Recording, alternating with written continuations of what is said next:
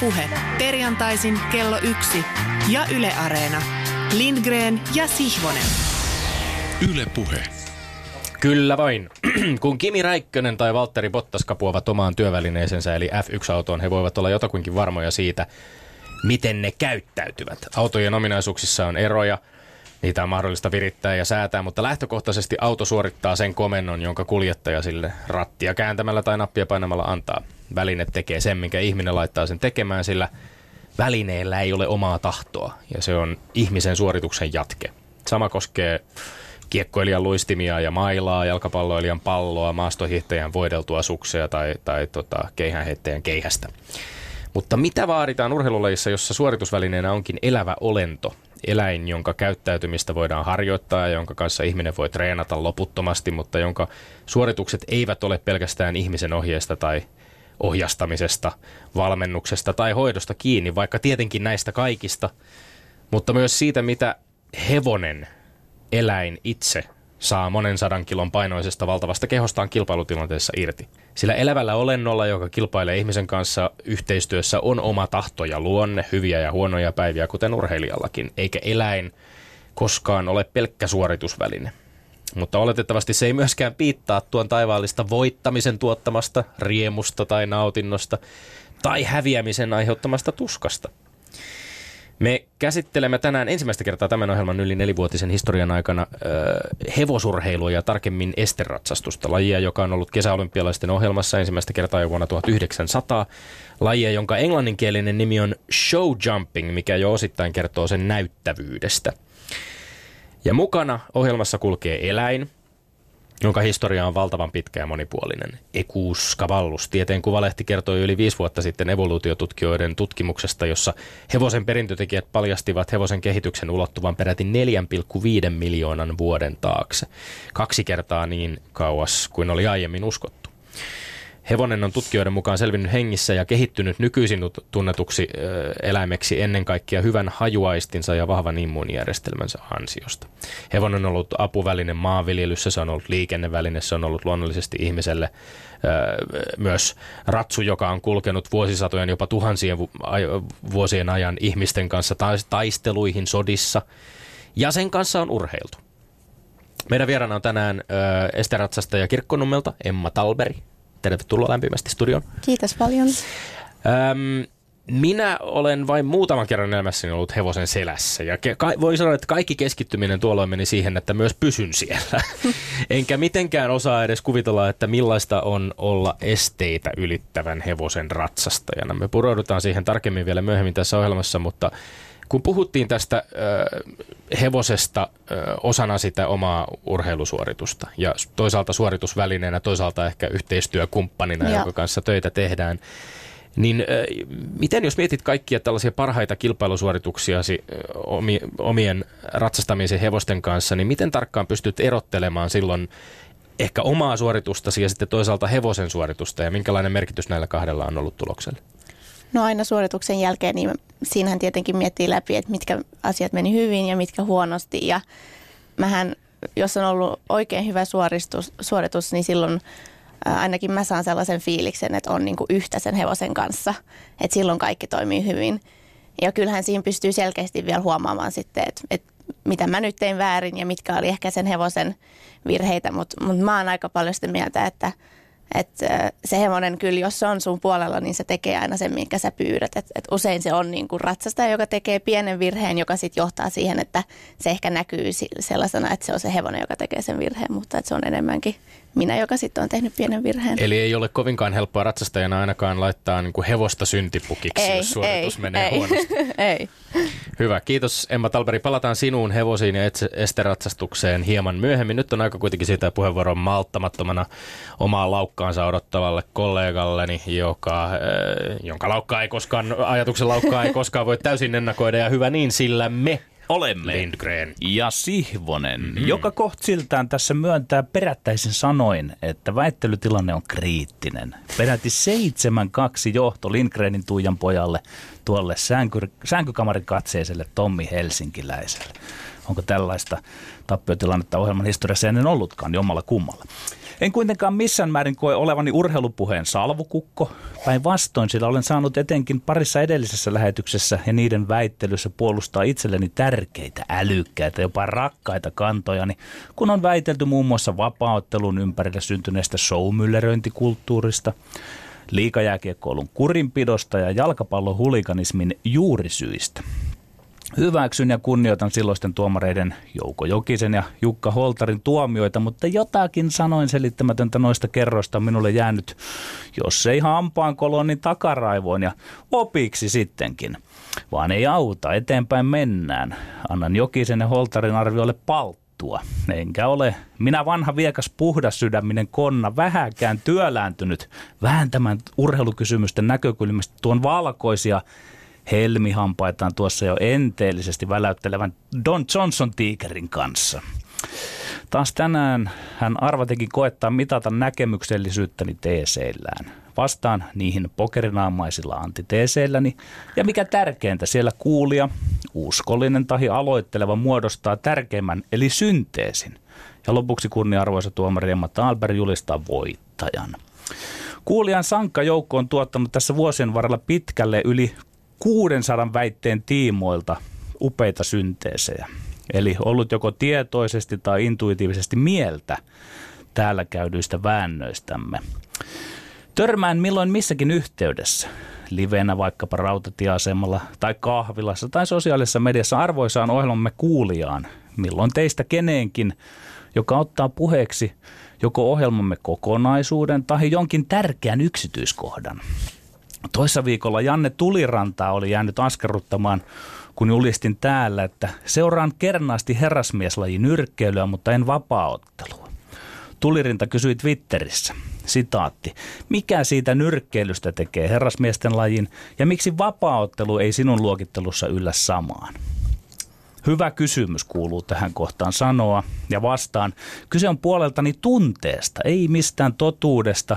Kenties tunteen ja tuo kyseenalainen herrasmieskantani kumpua siitä hieman naivista katsontakannasta, ettei nyrkkeilyssä lyödä eikä potkita maassa makaavaa. Ja heti perään lisään, ettei minulla ole mitään sitä vastaan, miten vapauttelussa saa möyhentää vastustajaa, koska se on aina tehtävä ja enemmänkin piri pinnassa, minkä säännöt sallivat. Mutta korostan, että arvostan yhtä paljon nyrkkeilyä vapaattelua urheilulajina, vaikka oman vaillinaisen ja horjuvan makuni mukaista katsottavaa on nyrkkeily. Siis sillä ontuvalla herrasmiesperustelullani. Ihan sama pätee vaikkapa lätkään ja futikseen. Mä nautin katsojana enemmän futiksesta lajina kuin lätkästä, koska futis on pidemmälle taktisesti vieti peli kuin lätkä. Mutta urheilulajina pidän niitäkin ihan samanarvoisina. Vuorostaan Facebookin puolella FP-heimon jäsen Mika Korhonen kysyi – Sitaatti. Vieläkö muuten, Petteri, pidät Kanervaa vääränä valintana ja huuhkajien peräsimään? Tulokset pelillisesti ovat olleet ihan kohtuullisia. Hyvä kysymys. Ja vastaan. Kompetenssini liittyen jalkapalloymmärrykseen ei riitä arvioimaan, onko Kanerva väärä vai oikea valinta huuhkajien peräsimeen. En ymmärrä futiksesta ollenkaan niin paljon, että saisin sanoa mitään, osaisin sanoa mitään siihen, onko huuhkajat voittanut pelinsä oikein vai väärin oikein vai väärin sen suhteen, mikä on hyväksi suomalaiselle jalkapallolle sen tulevaisuuden suhteen.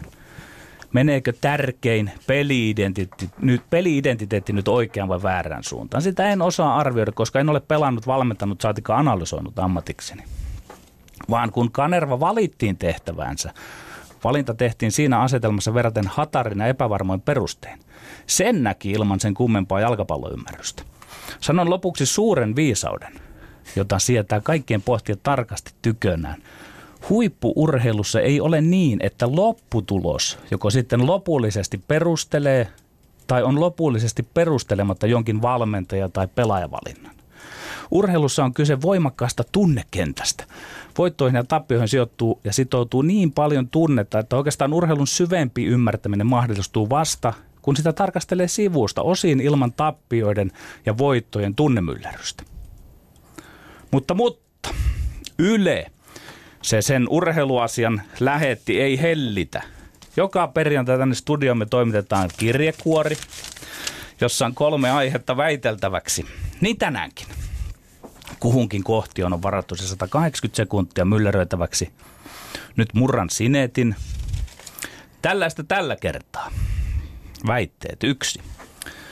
Suomen miesten jalkapallomaajoukkueen huuhkajat saa nyt suurta huomiota mediassa. Onko joukkueen osakseen sama hype menossa jo yli? Kyllä vai ei? Kaksi. Tukholma hakee talviolympialaisia 2026, vaikka jopa 60 prosenttia tuh- tukholmalaisista vastustaa kisojen tuomista kaupunkiin. Onko Tukholman talvikisa-hankkeessa järkeä? Kyllä vai ei? Ja kolme, suomalainen jalkapallovalmentaja tuomittiin tällä viikolla jatkuneesta törkeästä lapsen seksuaalisesta hyväksikäytöstä. Mitkä syyt johtavat seksuaaliseen häirintään ja väkivaltaan urheilun parissa ja miksi ongelmista niin usein vaietaan? Vähän poikkeuksellinen tämä viimeinen kolmas aiheemme, niin, jossa ei, ei ole tällaista kyllä vai mm. kyllä ja ei. Ilmeisesti haetaan sitä, että kummalla on paremmat perustelut. Kummalla on paremmat perustelut, kyllä. No vai? nyt on miesten haku, mennäänkö? Saanko luvan Tommi? Aivan ehdottomasti saat, No niin. saat luvan, eiköhän lähetä. Täältä alkaa tulla ensimmäinen väite. Suomen miesten jalkapallomaajoukkueen huuhkajat saa nyt suurta huomiota mediassa. Onko joukkueen osaksen sama hype menossa jo yli? Kyllä vai ei? Ei missään nimessä ole hype menossa yli. Suomi on poikkeuksellisessa lähes historiallisessa voittoputkessa viisottelua putkeen ilman päästettyä maalia viimeisestä 14 pelistä 10 voittoa, kolme tasapeliä yksi tappio. Markku Kanerva on saanut joukkueen paitsi taktisesti, myös henkisesti loistavaa vireeseen. Joukkueen 4-4-2 ryhmitys toimii, joukkue on tiiviin puolustamisensa kautta saanut aivan uudenlaista pelirohkeutta.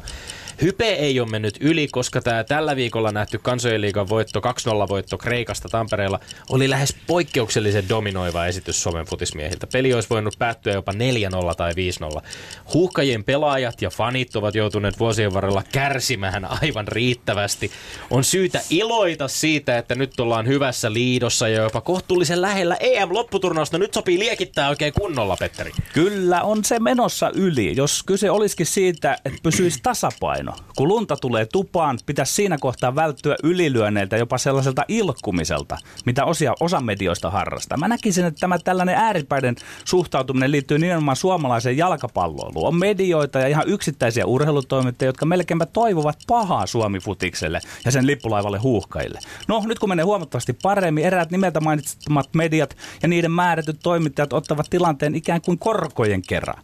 Auta armias, jos tästä kaikesta hyvästä ei nyt sitten seuraakaan EM-arvokisapaikkaa. Heiluri taas heilahtaa toiseen ääreen. Sen minä suon kyllä kernaasti, että suomalaisen futiksen fanit ovat nyt polleata tyttöä ja poikaa. Mutta eri medioilta mä odottaisin ammattimaisempaa käytöstä tässä kohtaa. No, eri mediat käsittelee tätä hyvin monella tavalla. Mu- Mulla tulee ensimmäisenä mieleen pelaajien haastattelut, jos näkyy, näkyy ihan poikkeuksellinen nautinto ja ilo myöskin tällä hetkellä pelaamisesta. Siitä, että on harjoiteltu pitkään samalla, suht samalla rungolla ja nyt aletaan näkeä tuloksia. Paulus Jar- Ara juuri sanoi muun muassa tämän, tämän Kreikka-ottelun jälkeen haastattelussa, että me aletaan olla aika inhottava joukkue kohdata. Siis joukkueet, jotka tulevat meitä vastaan, ei, tietävät, että he saavat hankalan vastustajan. Että se itsevarmuus näkyy myöskin hukajien otteissa. Tommi, tästä, Tommi hyvä, tästä me ei olla eri mieltä, mutta Ei kysytään, ollakaan. että miten media suhtautuu tähän. On hyvä, että media välittää vaikkapa näitä tuntoja, mitkä hienosti nyt kuvasit tuossa, mutta se, että onko mun mielestä nyt on pikkusen liian hypeä nyt, että ollaan niiden voittojen takana. Mihin- Koska sitten pitää mm. tavallaan, kun tulee tappioita, niin silloin ei tarvitsisi lyödä niin paljon kuin on tähän mennessä lyöty.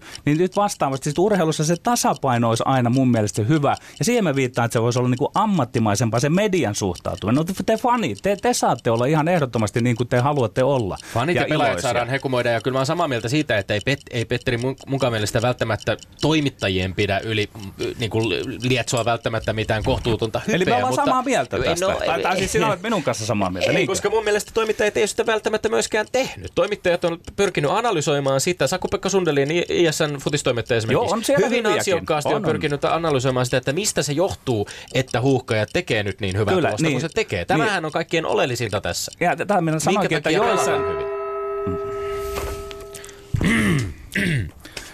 Aihe numero kaksi. Hiki nousee. No ne. Toinen väite. Tukholma hakee talviolympialaisia 2026, vaikka jopa 60 prosenttia tukholmalaisista vastustaa kisojen tuomista kaupunkiin. Onko Tukholman talvikisahankkeessa järkeä Kyllä vai ei? Ei todellakaan ole järkeä. Ja toisin kuin tätä hanketta ajavat tahot, niin tukholmalaiset tuntuvat onneksi asian aika hyvin ymmärtävän. Runsas viikko sitten, Petteri, uutisoittiin just Tokion 2020 kesäkisojen valmistelukustannuksista. Ne on Japanin hallituksen teettämän selvityksen mukaan, kuuntelepa, 21,8 miljardia euroa. Tai jopa ylikin. Tämä on nelinkertainen summa siihen budjettiin verrattuna, joka tehtiin 2013, kun kisat Tokiolle myönnettiin. Sochin talvikisojen 2012 kustannusten, kustannusten arvioidaan olleen jopa, jopa 46 miljardia euroa. Nämä on, nämä on, nämä on täysin järjettömiä summia, ja, ja, anteeksi 2014 muuten, ei 2012. Täysin järjettömiä summia, ja jos kuvitellaan, että kyse olisi Helsingistä eikä Tukholmasta, niin helsinkiläisenä veromaksajana mä ainakin vastustaisin todellakin viimeiseen asti tällaiseen hulluuteen mukaan lähtemistä. Kyllä, toki siinä on järkeä. Mä toivon jopa olympialiikkeen uudistumisen tähden, että Tukholma saisi olympiakisat. Julkisuudessa on ollut aivan upeita näköaloja sen suhteen, miten Ruotsi kisat Tukholmassa järjestäisi. Ei tehtäskään kaikkea mahdollista alusta. Ei seuraisikaan mitään aavekaupunkia sen jälkeen, kun kisat olisi ohi. Ei rakennettaisikaan kaikkia suorituspaikkoja, vaan hyödynnettäisiin olemassa olevia. Pari pujottelua sinne jonnekin Hammarbypakkenille, 1912 rakennetulle kesäkisojen talviolympianäyttämölle rakennettaisiin lumilautalupaikkoja, jääkiekko pelattaisiin vanhassa kunnon Kluupenissa ja siinä pystyssä olevassa Tele2-areenassa mentäisiin taitoluisteluun. Pohjoisempaan Ooreena, Faalunin vietäisiin mahdollisesti alppilajeista osa ja mäkihyppy. Ja oliko se niin, että ei kelkkamäkeäkään tehtäisi, vaan ne vietäisiin peräti Latvian asti. Jos miettii, niin, niin tarvitseeko muuta kuin hiihtostadionin rakentaa? Tämä kaikki kuulostaa nyt todella järkevältä, olisi hyödyksi koko pohtyneelle olympialiikkeelle. Niin, kansainvälinen olympiakomitea ei, ei omassa ahneudessaan ole tuntenut juuri minkäänlaisia rajoja. Mä pidän aika epätodennäköisenä, että pieni ja piskunen Ruotsi yhtäkkiä tulisi ja näyttäisi KOKlle kaapin paikan, että näin nämä kisat järjestetään. Nyt, nyt veivataan kelloa ajassa taaksepäin niin, ja, eikö heidän ja tehdään olympialaiset niin. pienesti. Ei lähetä turhaamaan, tur, turhaa rahamenoa aiheuttamaan Mut ja tehdään murto näyttäytyy no, sille. Se, se, totta kai siihen... Eli ei, ei menisi ihan noita miljardeja. Niin, no siihen... Eli päästäänkö me tätä kautta vähän niin kuin sitä kohti, että tässä voisi olla se pieni sauma, että nyt tämä tehtäisikin. Sä puhuit noista isoista miljardeista. Mikä niin. on ongelma? No Helsingin Sanomat te- teki artikkelin tässä, jossa haastateltiin myöskin tukholmalaisia, jossa oli listattu aika lailla ne samat kisoista toistuvat ongelmat, jotka tukholmalaisia esimerkiksi huolettavat. Enkä mä y- y- tiedä, että minkä takia Ruotsi olisi sen onnistuneempi tässä kuin, kuin mikään muukaan Ehkä tämän budjetin, kautta. budjetin ylittäminen, kalleus veronmaksajille joka tapauksessa, liikenneongelmat ja sitten myöhemmin käyttämättä jäävät, Kyllä, jäävät on, rakennelmat. Siinä on Nämä kiistatta, kaikki asioita, mm, jotka toistuu olympialaisista kyllä, toiseen. Kyllä. Siinä on kiistatta haasteita, mutta mä näen, että tässä on jotain uutta tässä hakemuksessa, kun ei lähdetäkään rakentamaan, ei tehdä kaikkea, ei tuhlata rahaa siihen, vaan hyödynnetään. Ja varmasti kun se tehtäisiin Tukholmassa, niin se on tehtävä ehkä taiteen sääntöjen mukaan. Ei, mm. ei niin vanha arvokas pääkaupunki siedä mitään sellaista ylilyöntiä siinä. Sinänsä se, että mä me mennään suuri... Näin... Mm. Joo. Ja näin. Ja näin. Vauhtiin oltiin pääsemäisillä, mutta nyt varmaan päästään. Kolmas väite. Suomalainen jalkapallovalmentaja tuomittiin tällä viikolla vuosia jatkuneesta törkeästä lapsen seksuaalista hyväksikäytöstä. Mitkä syyt johtavat seksuaaliseen häirintään ja väkivaltaan urheilun parissa ja miksi ongelmista niin usein vaietaan? Valmentajien valta- ja auktoriteettiasema mahdollistaa hyväksikäytön. Ja se mahdollistaa sen pitämisen niin sanotusti salassa, vaikka tieto teoista leviäisikin, niin vallankäyttäjiä vastaan ei ole koskaan helppo nousta, koska urheilija ja etenkin nuori urheilija saattaa pelätä asemansa ja uransa puolesta. Öö, paljon monenlaista pelkoa. Urheilija ja val- valmentajan välille vaaditaan myöskin voimakas luottamussuhde ja sen hyväksikäyttäminen on monissa tilanteissa valitettavan helppoa. Isoin ja oleellisin syy seksuaaliseen häirintään ja väkivaltaan sekä siitä vaikenemiseen on kuitenkin mun mielestä mielestä urheilun päättävien tahojen haluttomuus tahrata lajin, tahrata seuran tai tahrata liiton mainetta. Silloin kun ongelmiin puututaan aktiivisesti, kuten vaikkapa Suomessa itse asiassa Ratsastusliitto on tehnyt kahden korkean profiilin häirintätapauksen saatua julkisuutta, niin silloin tilanne voi oikeasti muuttua. Koulutus ja tieto häirinnästä lisääntyy, sen uhriksi joutuminen on entistä tod- epätodennäköisempää. Mä väitän siis, että vielä nykyistä voimakkaammin kaikkien lajiliittojen tulisi kovaan ääneen tehdä selväksi, että kaikki epäilyt tutkitaan, ongelmiin suhtaudutaan vakavasti ja vain tällä tavalla vaikenemisen kulttuuri voidaan rikkoa. No, ongelma on sekä maailmalle että Suomessa ilmeni. Se pitää lähtökohtaisesti myöntää. Mä näen syyksen, että urheilu koko ilmiönä järjestyy niin hierarkisesti. Kaikkien tavoite on kehittyä ja voittaa enemmän ja enemmän. Se tarkoittaa väistämättä sitä, että kehittymisen edellytykset ja mahdollistajat, valmentajat, seurat ja liitot, ne on tavallaan niin kuin ylemmässä asemassa niin, että sieltä on siihen suhteessa on alisteisessa asemassa olevia ihmisiä. Edistymisen ja voittamisen alttarilla ollaan valmiita sitten sietää melkein mitä vain liikaakin. Siinä mahdollistuu nämä väärinkäytökset. Myös urheilijoiden väliset suhteet on hierarkisia. Joukkueessa esimerkiksi vanhat ja uudet pelaajat asetelma. Kolmas tekijä on urheilun olemuksellinen luonne semmoisena niin kehollisena toimintana. Se jossain määrin altistaa vähän tälle seksuaaliselle häirinnälle. Ja ehkä hurjinta sitten päälle päätteeksi on koko urheiluinstituution vanhoillisuus ja vallankäytön ytimen miesvaltaisuus. Urheiluliike ei ole päivittänyt itseään 2000-luvulle. Avoimuutta, eettisyyttä ja aitoita vastuunkantoa vasta harjoitellaan. Seuraus on vaikenemisen kulttuuri, jossa vastoin tapoja on tuoda ongelmakohtia esiin. Tämä, tämä on vähän semmoinen aihe, jossa tuntuu olevan niin kuin mautonta lähteä hirveästi räiskimään tässä nyt taas vastaan, että kumpi, kumpi meistä on oikeassa. Ei, mä arvostan silti- noita, mä- mitä sä toit esiin. Mä, niin, samoin, mutta mä ehkä, Joo. ehkä nyt, jos mä jollain tavalla vähän yritän kritisoida Yritä. sitä, sitä mitä, mitä sanoit, niin sä puhut, puhut tuossa esimerkiksi hierarkisuudesta ja, ja urheilun luonteesta kehollisena toimintana, joka, jotka mm. altistavat ongelmille. Mutta ongelmiahan on jokaisella yhteiskunnan Kyllä. osa-alueella ja ahdistelua ja, ja Joo. näitä, näitä täysin samoja ongelmia. Et kyse, kyse on oikeastaan siitä, että millä tavalla me koulutetaan ihmisiä, jotta näitä ongelmia ei pääsisi, äh, pääsisi tapahtumaan ja, ja millä tavalla me puututaan niihin, kun ne tulevat julki. Ja mä enemmän niin kuin kiinnittäisin hierarkioiden tai esimerkiksi urheilun kehollisen luonteen sijaan kiinnittäisin huomiota siihen, että onko meillä halua ja rohkeutta puuttua näihin Joo, ongelmiin. ei, ei urheilussa. me tästä olla eri mieltä. Mä vaan yritin kuvata sitä, että miksi se saattaa olla tämä urheiluinstituutiona niin kuin aika altis tälle. Että mä, mä toin niin kuin tavallaan niitä esiin. Ja sitten se, että miksi se pysyy salassa, niin siihen on sitten Tämä aihe e- ehkä ei ihan kolmeen minuuttiin mahdu, se on todettava. Ja me ollaan puhuttu siitä toki tässä studiossa jo aikaisemminkin, mutta siihen varmasti palataan, palataan myös uudestaan. Näin on tahkuttu kolme väittelyä läpi ja katsotaan mitä mieltä päivän tuomarimme niistä on aivan hetken kuluttua. Ylepuheessa Lindgren ja Sihvonen. Kyllä vain. Ähm, nyt saat asettua tuomarin rooliin Emma Talveri Kyllä. näissä kolmessa äh, väittelyaiheessamme ja voit käydä ne yksitellen läpi tai voit arvioida kokonaissuoritusta ja jommalle kummalle sitten vaan jakaa voiton tältä päivältä Yes. haluamallasi tavalla. No tämä ensimmäinen aihe niin lähti niin vauhdikkaasti käyntiin, että mä olin ihan, oli ihan vaikea pysyä mukana, kun ei ole niin tuttu aihe sinänsä. Ö, mutta tällä kertaa mun mielestä Petteri, sä mainitsit hyvin tästä, että ö, tasapaino on tärkeää ja se jotenkin oli mun mielestä nyt ö, voiton saava kommentti. Pidin, tästä argumentista itsekin, koska siinä, Joo. siinä ehkä, ehkä se osui juuri siihen, siihen paikkaan, jossa, jossa jos ajattelee Suom, Suomen jalkapallon, Suomen miesten ma- jalkapallomaajoukkueen suorituksia ja sitä, että me olemme turhankin voimakkaasti ehkä synkkyyteen taipuvaisia silloin, kun ei kulje. Ja toisaalta itseluottamuksemme tuntuu olevan täysin rajatunta silloin, kun kulkee. Ja nyt kun puhun meistä, niin minä puhun ehkä lähinnä kannattajista, mutta osittain tämä kannattajien asenne heijastuu myöskin urheilumediaan. eikö? Joo, minä kun heitin sen, että, että tota, tämä median polarisoituminen, että se olisi futisilmiö erityisesti, mutta miten Emma Talberi teillä, miten sä oot kokenut ratsastuksen puolella, että e- elääkö se media liikaa niiden voittojen ja tappioiden kautta? Öm, no ei ehkä media niinkään niin paljon, mutta sitten muulla tavoin niin kuin sosiaalisessa mediassa, niin siellä kyllä ja just aina halutaan kauheasti näitä pettymyksiä tuoda esiin, niin kuin, että vähän tämmöinen suomalainen kateellisuus mun mielestä siinä ää, tuppaa tulla esiin, että aina kun jollain muulla menee huonosti, niin asia pitää nostaa esiin. Joo, tuo on muuten hyvä näkökulma, että se sosiaalinen media, mä oon joskus miettinyt, että sitten vaikuttaako se jopa varsinaiseen mediaan, että on ikään kuin vastattava siihen huutoon, miten siellä käydään. Siellähän pystyy vähän intensiivisemminkin mm. käymään sitä. Ja vastoinkäymiset hän tuottavat lajissa kuin lajissa aika herkullista draamaa, Joo, joka on sitten joo. taas medialle ja, ja tarinankertojille, toimittajille aina, aina semmoista polttoainetta. Jep. Kyllä, öö, mutta futiksesta puhuttiin ja tässä, tässä Petterin argumentit vaikut, vaikuttivat sinuun voimakkaammin. Joo. Sitten meillä oli muun muassa talviolympialais, Tukholman talviolympialaishanketta ja Ja siellä mä oon, mä oon aika samaa mieltä Tommin kanssa, kyllä.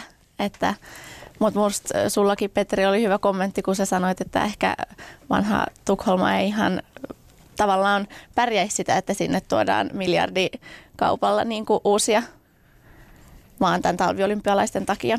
Eli tämä menisi sitten Tommin Joo. Se mua siinä vähän mietitytti, että kun on kysytty tukholmalaisilta, niin periaatteessa siinä kysytään vähän muutakin kuin urheiluväliltä. Toki pitääkin kysyä. Ja Joo. se, se on niin kuin mun mielestä olisi outoa, jos urheilulla olisi niin semmoinen vankka asema, että urheilu voittaisi tuommoisen äänestyksen niin kuin mennen tullen. Että se, se on oikeastaan niin kuin jopa urheilun kannalta tervettä, että sieltä saadaan tuommoinen tulos, että ei, ei urheilu olympialiikkeenkään nimissä voi tehdä ihan mitä tahansa.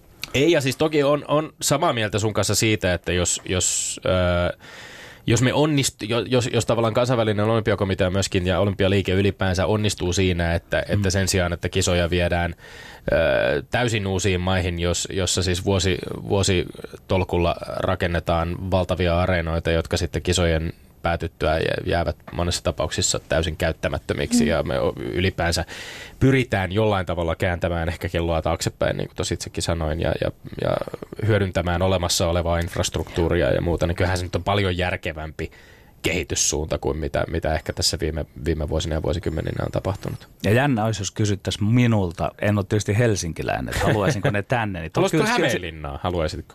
No hä- se, se Hämeenlinnassahan on muuten suoritettu olympialaisia, muun muassa uima hyppyhommia aikoina ja tämmöisiä. Tuota, mutta, että, mutta vaikea, en, en osaa ottaa kantaa. Minulla olisi varmaan 50-50, että haluaisinko mm. Helsinkiin. Ehkä tämmöiset hajautetut kisat nimenomaan, missä, mistä, mistä mm. nyt Tukholmakin kohdalla on mm. puhuttu tosiaan, että kelkkailua voitaisiin viedä vaikka Baltiamaihin, Liettuaan oliko, niin, niin tota, tämä on varmasti ihan semmoinen hyvä ja järkevä tapa myöskin. Eli sulle kävisi Helsinkiin tämmöinen tämä Tukholman malli, mutta ei Tukholma. Alan pikkuhiljaa taipua joku, joku kun piste on Jaa.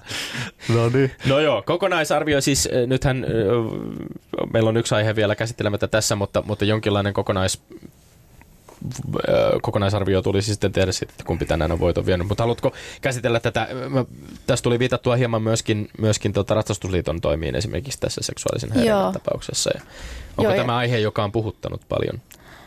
No on ja on se ollut just ratsastuksessakin vähän ja, ja ratsastuksessahan on myös kauheasti tätä, että on, on just näitä, jos katsoo ihan tuolla huipulla, niin, niin vanhempia miehiä, joilla on nuoria hevos, hevosen hoitajia, yeah. joita välillä kutsutaankin hoitsuiksi ja se semmoinen on niin kuin, se jo tuo esiin sitä, että tällaista on mahdollista olla sielläkin ja, ja tytöt kulkee kireissä valkoisissa ratsastushousuissa. Sehän koko ajan tuo esiin tällaista seksuaalista. Mutta, tota, mutta tämä teidän välinen keskustelu, niin, niin mun mielestä tämä aihe on sen verran kompleksi jossain mm. määrin, että mulla on kauhean vaikeaa mm. nyt kumpaan suuntaan äh, antaa mitään pisteitä. No, mutta jos mä nyt näin, äh, niin tällä kertaa mun mielestä Petterillä vahvemmat argumentit nyt. Kiitoksia. No niin. Sieltä Tappioputkeni tulee... katkesi tässä nyt, että se tuntuu, niin kuin, tuntuu todella hyvältä. Olin erittäin huolestunut neuvonantajien Kavennus, kanssa tästä. Kavennuspiste, onnittelut siitä. Hmm. Tekee mieli itse asiassa vielä tämän viimeisen aiheen tiimoilta todeta sekin, että et, luin tässä, tässä tota, noin myöskin Melissa Heikkilän kirjoittama ylioppilaslehden artikkeli helmikuuta 2017, jossa puhuttiin nimenomaan ratsastuksen parissa ilmenneistä seksuaalisen häirinnän tapauksista. Ja, ja siinä todettiin myöskin, että ratsastusseurojen noin 45 000 jäsenestä 95 prosenttia on naisia. Lajin johtavissa asemissa olevat henkilöt, kuten kilparatsastajat ja valmentajat, ovat taas suhteessa useammin miehiä. Joo. Eli, eli tässä tietysti siis ne rakenteet, hierarkiat, joista Petteri myöskin puhui, se, että minkä, minkälaisissa tilanteissa lajista toiseen ollaan, niin mahdollistavat monenlaista, monenlaista toimintaa. Ja, niin, ja tavallaan se on mielenkiintoista tuo vaikenemisen kulttuuri. Tuossa mitä tuomarin roolissa Emma äsken sanoit, niin sanoit niin kuin aika paljon. Sanoit suoraan, miten näkemyksen mukaan se asia on. Että mm. Se on merkillistä, että sitä keskusteluakaan ei voida käydä. Niin mm. Sinä tulit käyttäneeksi täsmällisiä ilmaisuja siitä, että mikä siellä on se tilanne. Yeah. Että, Hyvin suoraa puhetta. Yle Urheilu teki tästä, tästä aiheesta myöskin, on, on ansiokkaasti raportoinut, suosittelen lukemaan mielenkiintoisia artikkeleja Yle, Yle Urheilun nettisivuilla. Haastatteli muun muassa englantilaista huippututkijaa tohtori Daniel Rindia, joka, joka on työskennellyt vuosia lasten ja nuorten suojelemiseksi urheilussa. Hän kirjoittaa tai kuvaa yhdessä artikkelissa näin. Näemme saman kaavan missä tahansa instituutiossa ja organisaatiossa, jossa on valtaa ja jossa tapahtuu hyväksikäyttöä. Kyse on salailusta ja oikeastaan urheilun maine on tärkeämpää kuin lasten hyvinvointi. Ja toisessa, toisessa artikkelissa keskiviikkona julkaisemassa Yle Urheilun artikkelissa puolestaan nuorisotutkimusseuran tutkija tohtori Maria Peltola toteaa, että urheilu ja liikuntaharrastuksissa tapahtuvasta lasten ja nuorten seksuaalisesta hyväksikäytöstä ei ole Suomessa juuri lainkaan tilasto- ja tutkimustietoa. Ja tämä on mun mielestä, Petteri, kiinnostavaa. Meillähän on selvitelty median toimesta ja Suekin toimesta muun muassa jopa maajoukkuetasolla tapahtunutta häirintää pallolulajeissa. Mutta ainoa varsinainen suomalaistutkimus lasten ja nuorten hyväksikäytöstä urheilun parissa on vuodelta 2013. Ja Peltola toteaa, että kansainvälisesti tutkimusta on jonkin verran, mutta Suomessa ilmiö on erityisen alitutkittu. Voisi varmaan sanoa, että tässä on yksi isoimmista korjattavista epäkohdista nimenomaan tutkimuks, tutkimuksen tekeminen ja sen avulla näihin, näihin asioihin käsiksi pääseminen. Mutta tästä aiheesta keskustelu jatkuu varmasti myöhemmin myöskin meidän ohjelmassa. Petteri Siivonen on päivän väittelykilpailun vo- voittaja ja näin ollen tilanne on siis kaventunut seitsemään kolmeen. Kyllä, tiukkaa, mutta rehellistä on. Kyllä vain. Onnittelut siitä. Ylepuheessa Lindgren ja Sihvonen. Emma Talberg, puhutaan sellaista asiasta, että esteratsastuksessa, toki kuten monessa muussakin laissa, aivan ytimessä kulkee kysymys siitä, että pyrkiäkö tekemään lajia huippuurheilun puolella vai harrastepuolella. Millainen tämä kysymys on ollut sinulle henkilökohtaisesti kohdallasi ja mitkä seikat on nyt ohjanneet tähän liittyviä valintojasi? Joo, eli no periaatteessa koko mun nuoruus, niin mä ajattelin aina, että, että, että mä haluan vaan ammattiin esteratsastajaksi. Ja sitten mä heti, kun mä olin lukiosta valmistunut, niin lähdin ulkomaille. Anna-Julia Kontion luo. Ja valmentauduin siellä ja sillä ajatuksella, että mä, mä en sieltä tule kotiin, mutta koko ajan oli pieni pelko takaraivossa, koska mun vanhemmat on muistuttanut mua siitä koko ajan, että pitää olla joku lukion jälkeinen koulutus myöskin.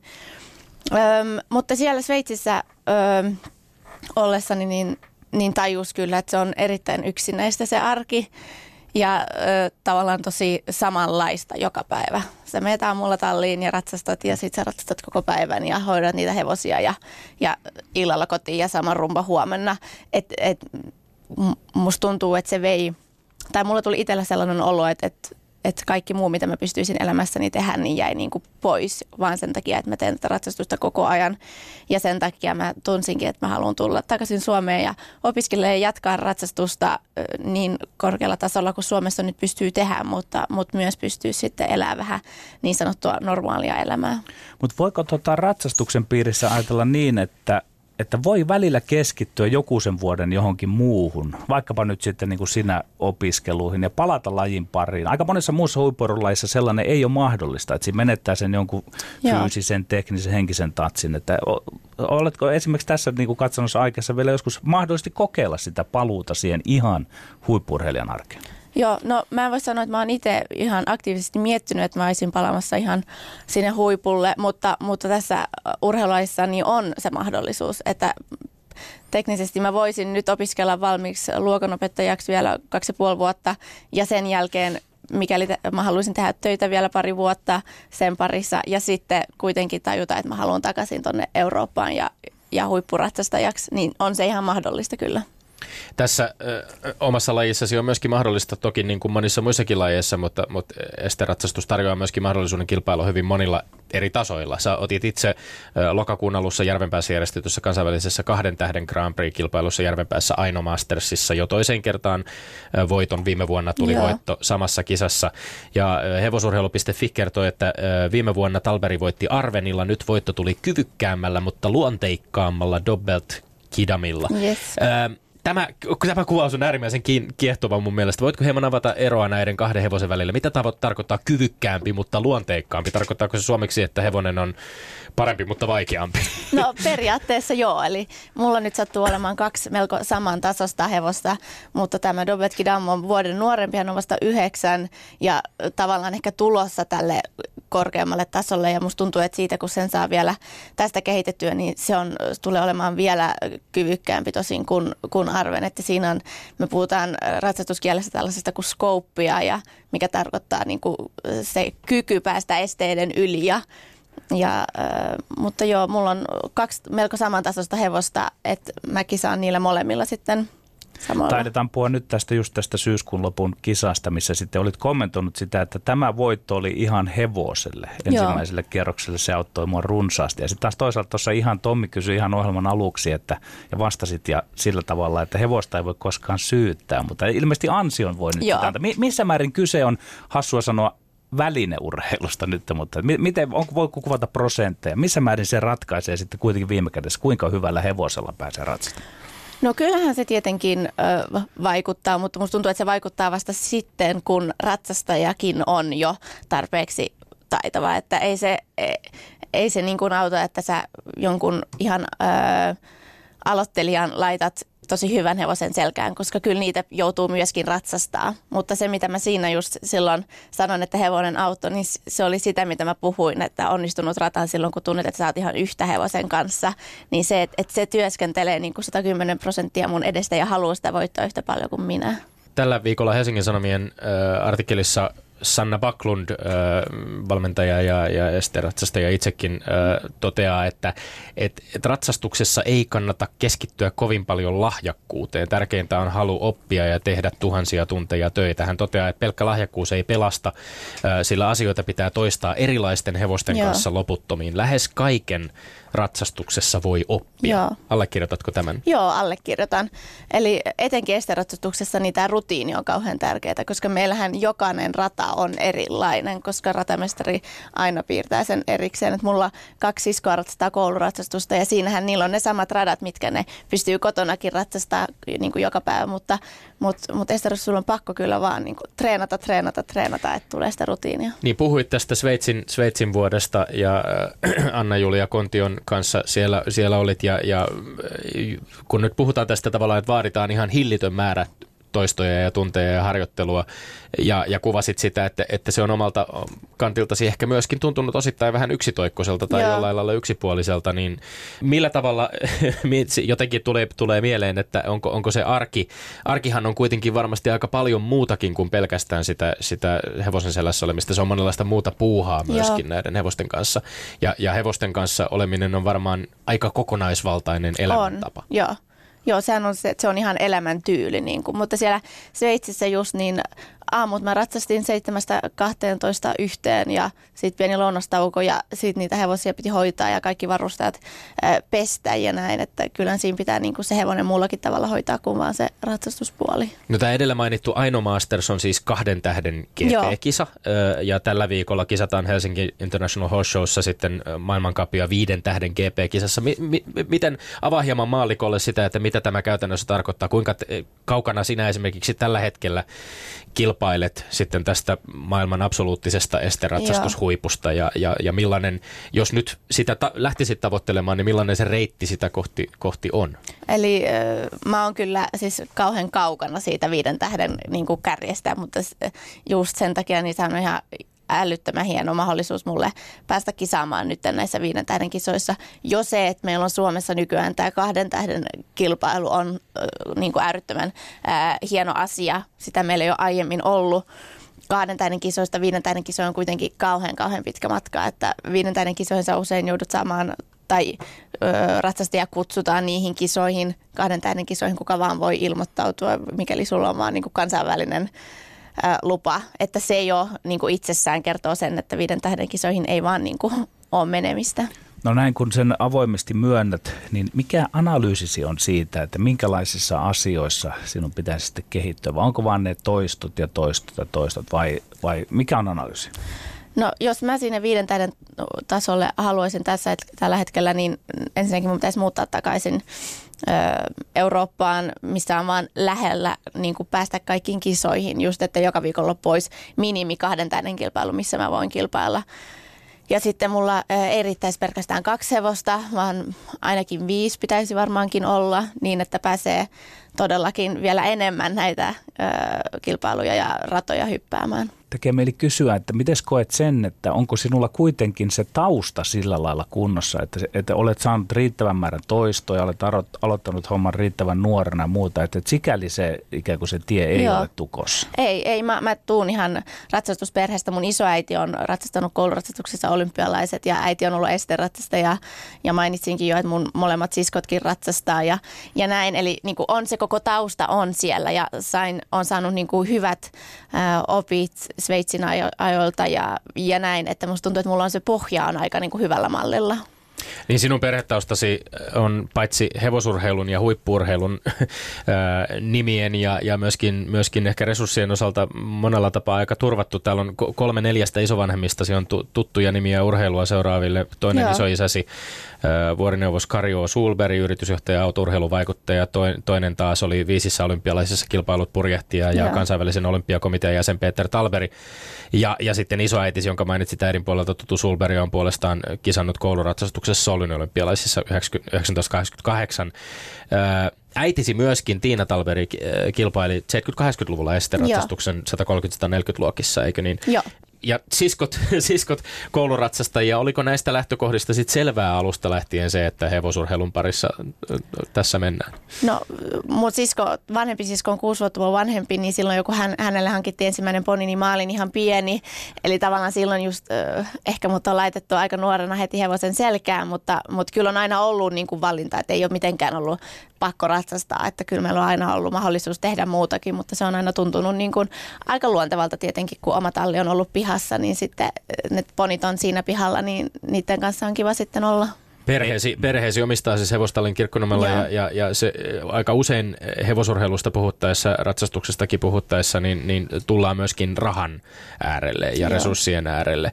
Öö, kysyin yhdeltä lajia tuntevalta ystävältäni, että voiko köyhä tulla hyväksi hevosurheilijaksi, voiko köyhä menestyä ratsastajana ja, ja tästäkin on, on kyllä esimerkkejä, että välttämättä se varallisuus ei ole kaikki kaikessa, ei. vaan, vaan lahjakkuus ja työnteko voi, mutta ilmeisesti se reitti on kuitenkin vähän haastavaa haastavampi, jos, jos ei lähtökohtaisesti tule, tule vähän varakkaimmista oloista. On, mutta kyllä tuolla ihan huipullakin on ratsastajia, jotka just kertoo äh, storinsa siitä, miten he ovat aloittaneet ratsastuskoulussa. Vanhemmat ei tiedä hevosista mitään, ei ole mahdollisuutta ostaa hevosia, mutta vaan se, niin kuin, että on semmoinen pallo tehdä sitä, niin ne siellä yrittää kaikin puolin ja sitten sä alat hoitaa jollekin hevosia ja saat sitä kautta ehkä ratsastaa kerran viikossa. Ja kyllä se on, tietenkin se on niin kuin vaikeampi tie, koska, mutta mut silloin se ainakin, niin kuin musta tuntuu, että silloin on niin se palo tehdä sitä asiaa, että sä oikeasti sitten haluat sitä ja teet sen kunnolla.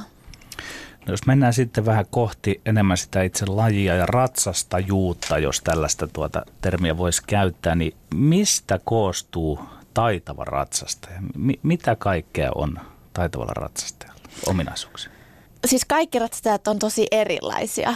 Ja musta tuntuu, että tässäkin on se, että just mitä, mitä Tommikin mainitsi, että Sanna Backlund oli sanonut, että, että niin pelkkä lahjakkuus ei riitä. Ja musta tuntuu, että se on vähän sama tämä taitava, että, että, että se on niin kuin, hirmu paljon siitä kiinni myöskin, että miten sä oot valmis tekemään ö, asioita sen eteen, että susta tulee taitava. Ja, ja taitava ratsastaja on, on niin kuin, voi olla niin monella tavalla taitava. Ja se ri, täytyy olla taitava horsemanship-ihminen myöskin, mikä on tätä, että miten hevosta käsitellään ja kaikki semmoinenkin niin kuin vaikuttaa siihen, että on taitava ratsastaja. Voidaanko mennä jopa semmoisiin yksityiskohtiin? Aika monissa muissa laissa pohditaan, että, että joku on niin herkkä teknisesti tai sitten joku ratsastaa voimalla. Voidaanko mennä tämmöisiä Tai mihin suuntiin sitä voisi niin kuin no, jaotella? Voihan se tietenkin, kun miettii, että mä oon aika, aika pieni tyttö, niin mä en nyt millään kauhealla voimalla pysty ratsastamaan, koska koska hevoset voi painaa 5-600 kiloa, niin ne kyllä voittaa mutta aika, monta, tai aika nopeasti. Eli mun pitää ratsastaa kauhean kevyillä ja enemmän miettiä, että ratsastaa istunnolla, kun taas joku isompi mies voi ihan suoraan ratsastaa voimalla, koska hän on niin kuin, fyysisesti, hänellä on mahdollisuus tehdä se. Eli siinä just niin kuin eri lailla, mä oon ehkä taitavampi sit siinä, että ratsastaa niin kuin, kevyimmillä avulla, kun hän taas on taitavampi ratsastaja voimakkuudella. Niin tämä on mielenkiintoista, koska miehet ja naiset kilpailevat siis samoissa sarjoissa täysin tasaveroisesti Joo. esteratsastuksessa tai ratsastuksessa Joo, ylipäänsä. Jo. Ja, ja, ja äh, sitten kuitenkin samaan aikaan esteratsastuksessa omassa lajissasi äh, huippuesteratsastajat ovat perinteisesti useammin olleet ehkä miehiä siinä, missä vaikkapa kouluratsastuksessa taas, taas naisia. Eli selvästi jonkinlaista vaikutusta myöskin. Onko ihan se, perustuuko tämä omasta mielestäsi ihan siihen, että fyysiset ominaisuudet ovat, ovat näihin lajeihin ehkä sopivampia sukupuoleen perustuen? No mä en, mä en ihan näistä sillä lailla. Mo, mielestäni siis on jopa paremmat edellytykset ratsastaa kevyillä äh, niin kuin avuilla ja näin. Se hevonen pitää kuitenkin saada sun puolelle, eikä niin, että sä voimalla rutistat sen tekemään jotain. Äh, se, että tuolla huipulla on enemmän miehiä, niin äh, se on aika, aika niin kuin kova se arki pitää olla aika välillä vähän kyynärpää tekniikkaa, että pääsee siellä eteenpäin. Kehenkään ei oikein voi luottaa. Nykyään on jo niin suurista summista puhe, mutta myös ihan siis, sitten se, että, että naiset mikäli haluaa hankkia lapsia, niin tietenkin siinäkin jää sitten, voi monta vuottakin jäädä väliin ja sen takia ehkä se ura hetkeksi vähän pysähtyy.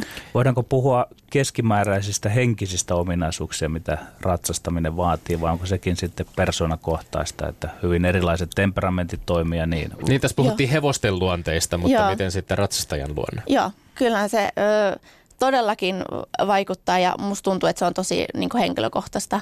Mä oon itse aika semmoinen säpäkkä, pippurinen ja niin kuin, on saanut kommenttejakin siitä, että, että mä oon sellainen niin kuin ratsastaessa myöskin ja on kauhean sosiaalinen ja on saanut käydä, mä oon käynyt tällaisella urheilupsykologilla vaan sen takia, että, että että on halunnut saada vähän apua sen kanssa, että miten mä pääsen mun fokukseen ja oikeasti keskityn ihan vaan siihen olennaiseen, enkä mieti, mitä kaikkea tapahtuu ympärillä.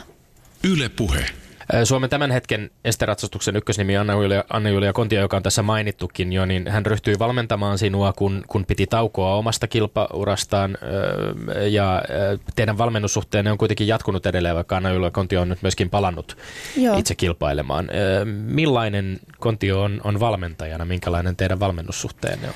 Joo, eli mä silloin siellä vuoden, kun asuin Sveitsissä, niin olin hänen luona, niin silloin me hän, tai opi, opimme tuntemaan toisemme ihan niin kuin henkilökohtaisella tasolla myöskin. Ja musta tuntuu, että se on auttanut kauhean paljon just, koska mun mielestä se koko psyykkinen puoli on niin, niin kuin, ö, sillä on niin iso vaikutus.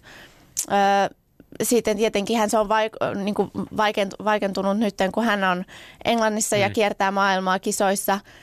Mutta me, tota, mä soitan hänelle, jos on joku ongelma tai laitan muuten vaan videoita mun radoista ja sitten hän kommentoi niitä ja hän yrittää päästä tulemaan niin usein kuin mahdollista – kerran kuukaudessa tai parissa kuukaudessa auttamaan. Ja muuten sitten niin mulla on itse sellainen olo, että, että hänen systeemi on niin sisäistynyt muuhun, että mä kyllä tiedän aika lailla, mitä mun pitää tehdä, mutta tietenkin aina välillä sitten tulee pieni ongelma vastaan ja sitten kun tarvii apua, niin sitten mä voin vaan soittaa hänelle ja keskustellaan asiasta. Tämmöisestä valmentaja valmennettava suhteessa tulee mieleen se, että miten ratsastuksessa, missä määrin on olemassa tämmöisiä niin kuin voi sanoa universaalia periaatteita, miten sitten valmennetaan ja missä määrin se sitten menee niin kuin vähän tähän suuntaan, mistä kuvasitkin, että, että te olette tutustuneet henkilökohtaisellakin tasolla. Onko se jonkinlainen kombinaatio tästä, mm. mutta pystyykö sitä niin kuin huomaamaan, että kaikilla valmentajilla on jotkut tietyt periaatteet, mitä käydään ja toistetaan läpi ja sitten, sitten se on erikoista, että missä määrin kykenee niin kuin henkilökohtaisesti Joo. lähestymään kaikki valmentajat hän on samalla tavalla kuin mä sanoin, että kaikki, ester, tai kaikki ratsastajat on erilaisia, niin on valmentajatkin erilaisia. Ja musta tuntuu, että kaikilta valmentajilta pystyy saada jotain hyvää, mutta sitten se on just tosi paljon sitä, että kenen kanssa se kemia oikein toimii, koska se on niinku kuitenkin kauhean tärkeää just sitten, kun mennään vähän syvempään valmentaja, valmentaja tai oppilas niinku suhteeseen, niin on pakko olla se, että kemiatkin toimii. Anna-Julia Kontio siirtyi kesällä Jordanian prinsessan Hajan Team Harmoniin ja, ja tota, on, on, kesästä lähtien ratsastanut, totesi, totesi tai, tai Lontooseen siirtyi, muutti ja, ja on, on tässä tiimissä. Hän totesi Helsingin Sanomissa näin, että olen aina tottunut ratsastamaan sillä hevosella, mikä eteen on tuotu. Iso, pieni, nopea, hidas, olen ratsastanut kaikenlaisilla hevosilla ajatuksena, niin että jokainen niistä voi olla viiden tähden hevonen. Joo. En osaa yhtään sanoa, millaisen hevosen haluaisin. Mä mietin tätä edelleen, sä puhut kahdesta, kahdesta hevosesta, jolla olet itse kilpailut, ja sitten öö, mietin, mietin jo sitäkin, että mihin perustuu ylipäänsä valinta sen suhteen, että kummalla öö, kussakin kisassa sitten kilpaillaan.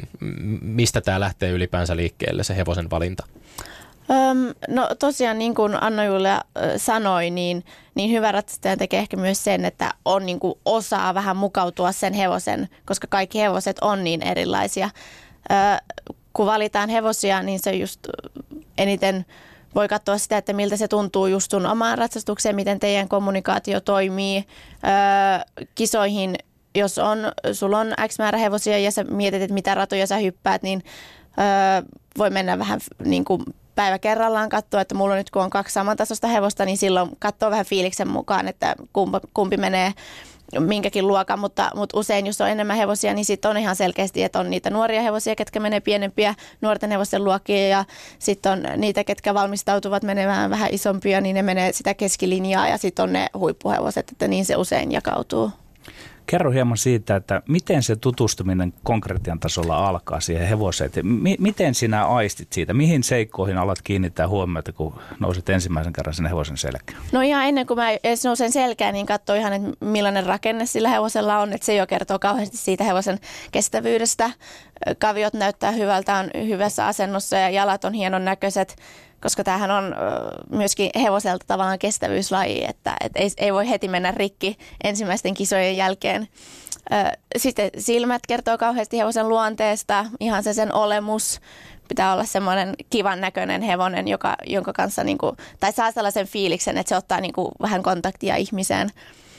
Ja sitten selkään kun menee, niin voi olla jopa haastaviakin hevosia, mitkä ei ole kauhean kivoja ratsastaa, mutta sitten kun sit hypätessä ne antaa ihan huippufiiliksen ja sitä voi miettiä, että no, et työnteolla niin sen saa niinku työstettyä paremmin tai paremmaksi, että sitten se hyppääminen kuitenkin, tai huomaa, että siinä on sitä laatua, niin silloin kuitenkin voi ottaa, se, ottaa sen tavallaan riskin, että, että se ratsastus ei, ei niin kuin sinänsä ehkä ole ihan vielä huippukunnossa, tai sitten se kaikki vaan toimii kauhean hyvin ja silloin sä tiedät, että se on se oikea. Tässä on jo todettu näiden eläinten koostakin, että esteratsastaja työskentelee noin 500-600 kilosen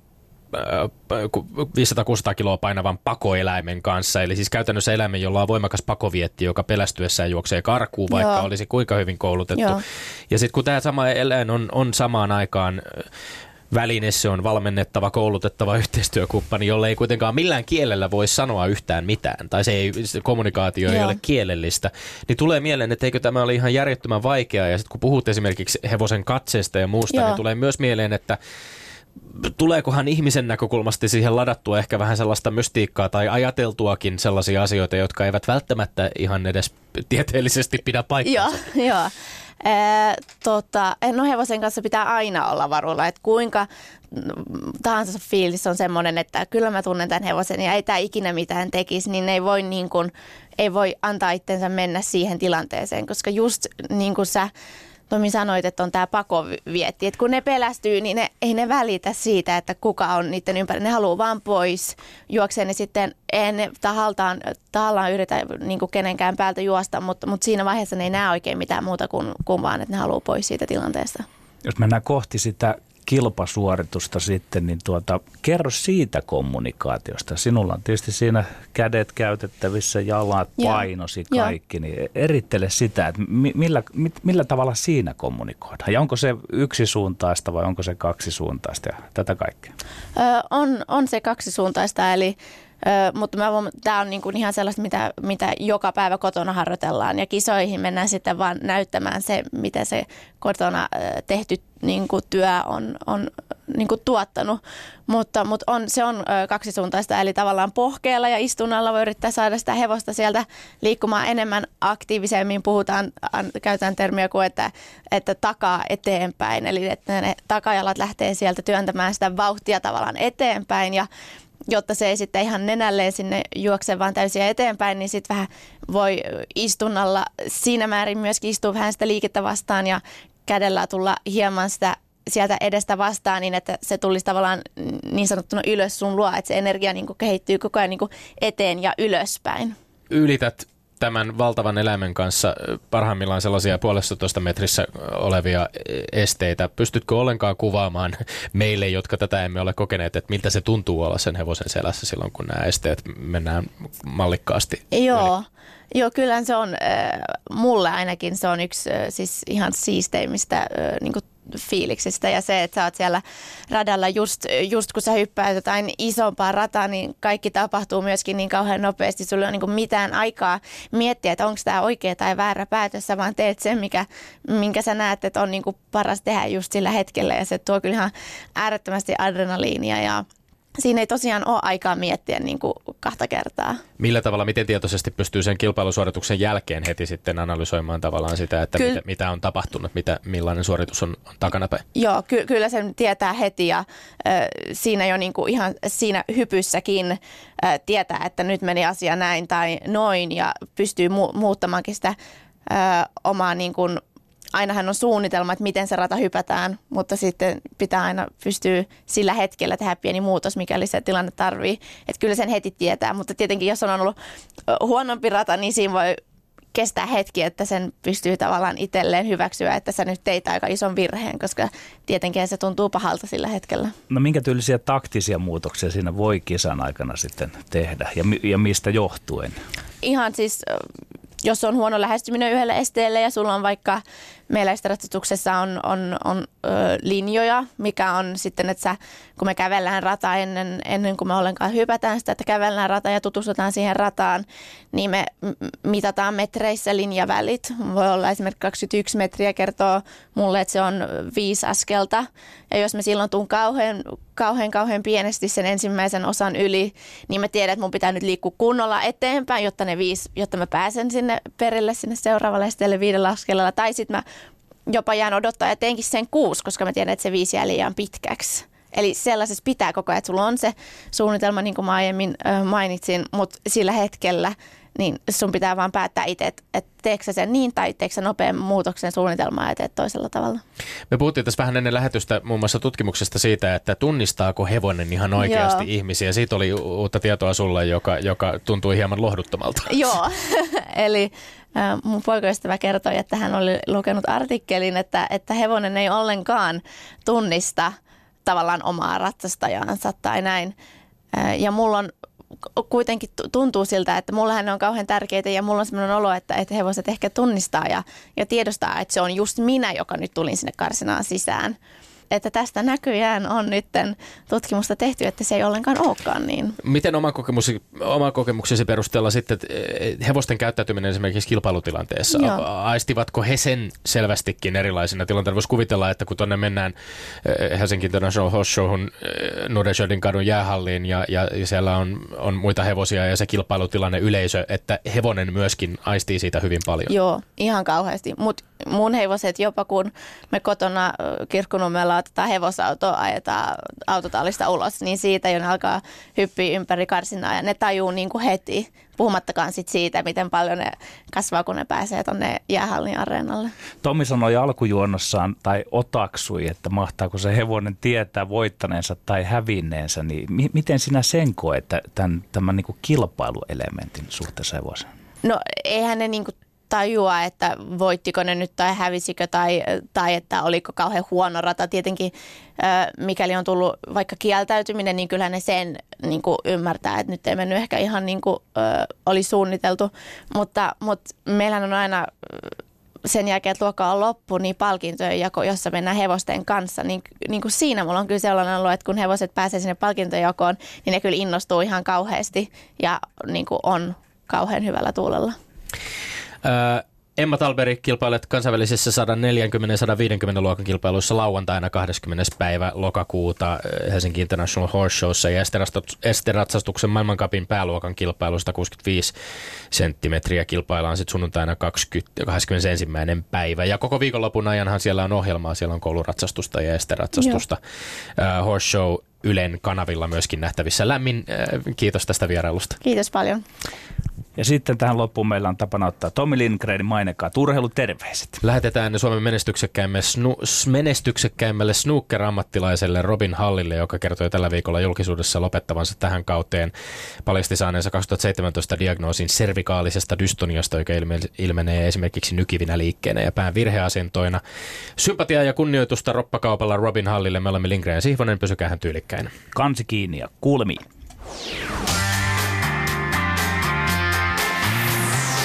Ylepuhe perjantaisin kello yksi ja Yle Areena. Lindgren ja Sihvonen. Ylepuhe.